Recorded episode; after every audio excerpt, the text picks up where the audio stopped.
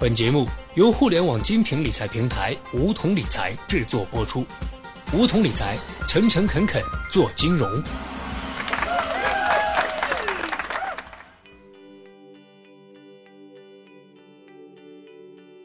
收听梧桐电台，掌握理财要领。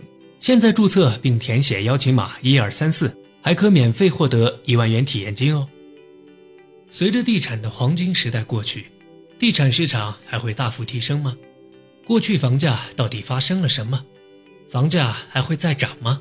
今天小学弟就为你全面解析房价的变化究竟是怎样的。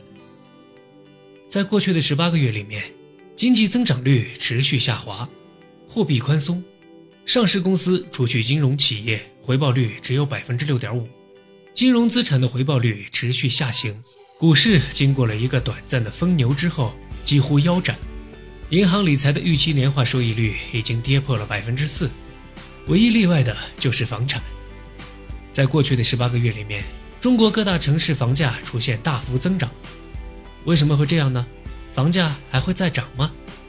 有数据显示，中国大陆城镇居民的住房自有率达到 百分之八十七， 农村更高达 百分之九十六， 未来还有空间继续提升吗？相对于一些发达国家，美国现在也不过是 百分之六十五， 英国 百分之六十六， 德国因为政府提供了大量的公共房屋支撑只有 百分之五十三。 不得不思考，为什么在这么高的住房自有率的情况下，地产的黄金年代已经过去的情况下，地产市场还会大幅提升？过去到底发生了什么？说到房产市场变化，我们不得不说，从二零一四年开始，政府对房产的态度从持续打压变成了一定程度上的支持。因为经济下滑了，很多地方房子库存太高，卖不出去了。不过最近政府的态度现在又开始慢慢转向一定程度的抑制。以深圳为例，在过去一段时间里，房价的变化是怎样的呢？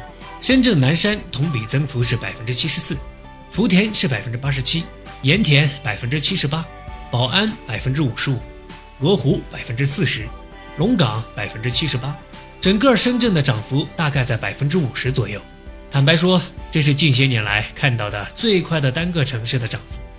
上一轮涨得最快的地方是二零零九年的上海，当时正好是二零零八年金融危机之后，中国政府出台了经济刺激计划，这一刺激，上海房价猛地飞涨了。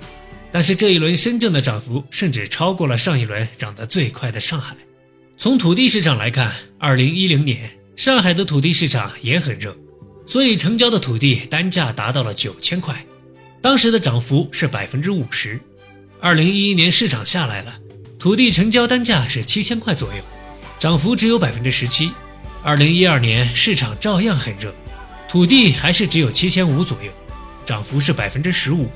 而二零一三年市场溢价率达到了 百分之三十五。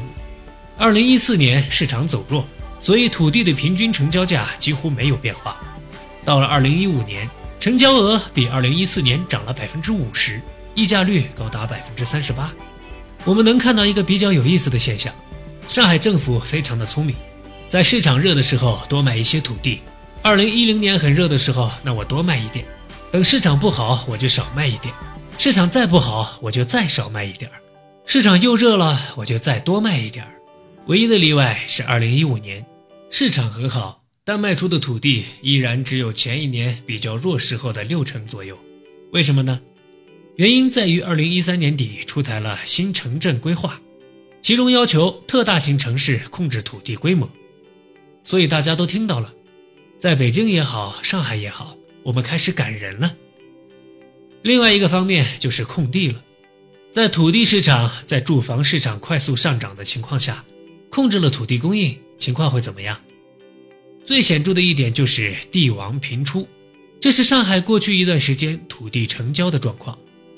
我们可以看到，哪怕在偏远郊区都出现了快速的上涨，而在市中心，单就以静安区中心社区某块地为例，名义楼盘价是十万块，但是刨去不能卖的，包括保障性住房，实际估算下来成交价在十四万，而周边的楼盘当时的成交价也不过就在八九万左右。这确实是一个非常惊人的变化。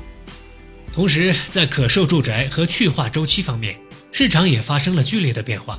在市场最冷的时候二零一四年底，我们看到上海可售的住宅的存量达到九万两千套，现在不足当初的一半。当时有一位房企的老总曾经表态，他说不管大家怎么看，反正他觉得这个房市是到头了，所以他把自己住的房子卖掉了，拿去炒股。现在回想一下，不知道他炒股的收益怎么样，但是他卖掉的那套房子大概在后来涨了肯定不止 百分之五十。 还有另一位大型房企营销总监也曾说，他从业二十年，这是他见过最冷的冬天。但大家都万万没想到的是，在最冷的冬天之后，市场急转，很快就迎来了一个飞速的上涨。大家可以在网上查到零七年到二零一五年上海楼市的平均走势图表，从图表中我们可以清晰地看到，政府的每一轮调控都是有效的，每一轮调控都深深打击了未来三到六个月的成交，可能也进而引起了当时的一个短期价格。不过从长期来看，调控几乎对成交价格是无效的，它还是没能改变房价上涨的趋势。知道了现状，知道了过去，我们其实最关心的就是未来。那未来房价的走势会因什么因素而影响呢？这部分内容小学弟在下期节目中再跟大家细细道来。好了，本期节目就到这里。那么今天的梧桐电台大家是否有所收获呢？加入梧桐，交流投资理财的那些事儿，和我们一起边学边赚。各大应用市场搜索梧桐理财均可下载 A P P，别忘了填写邀请码一二三四，领取一万元理财本金。梧桐理财，诚诚恳恳做金融。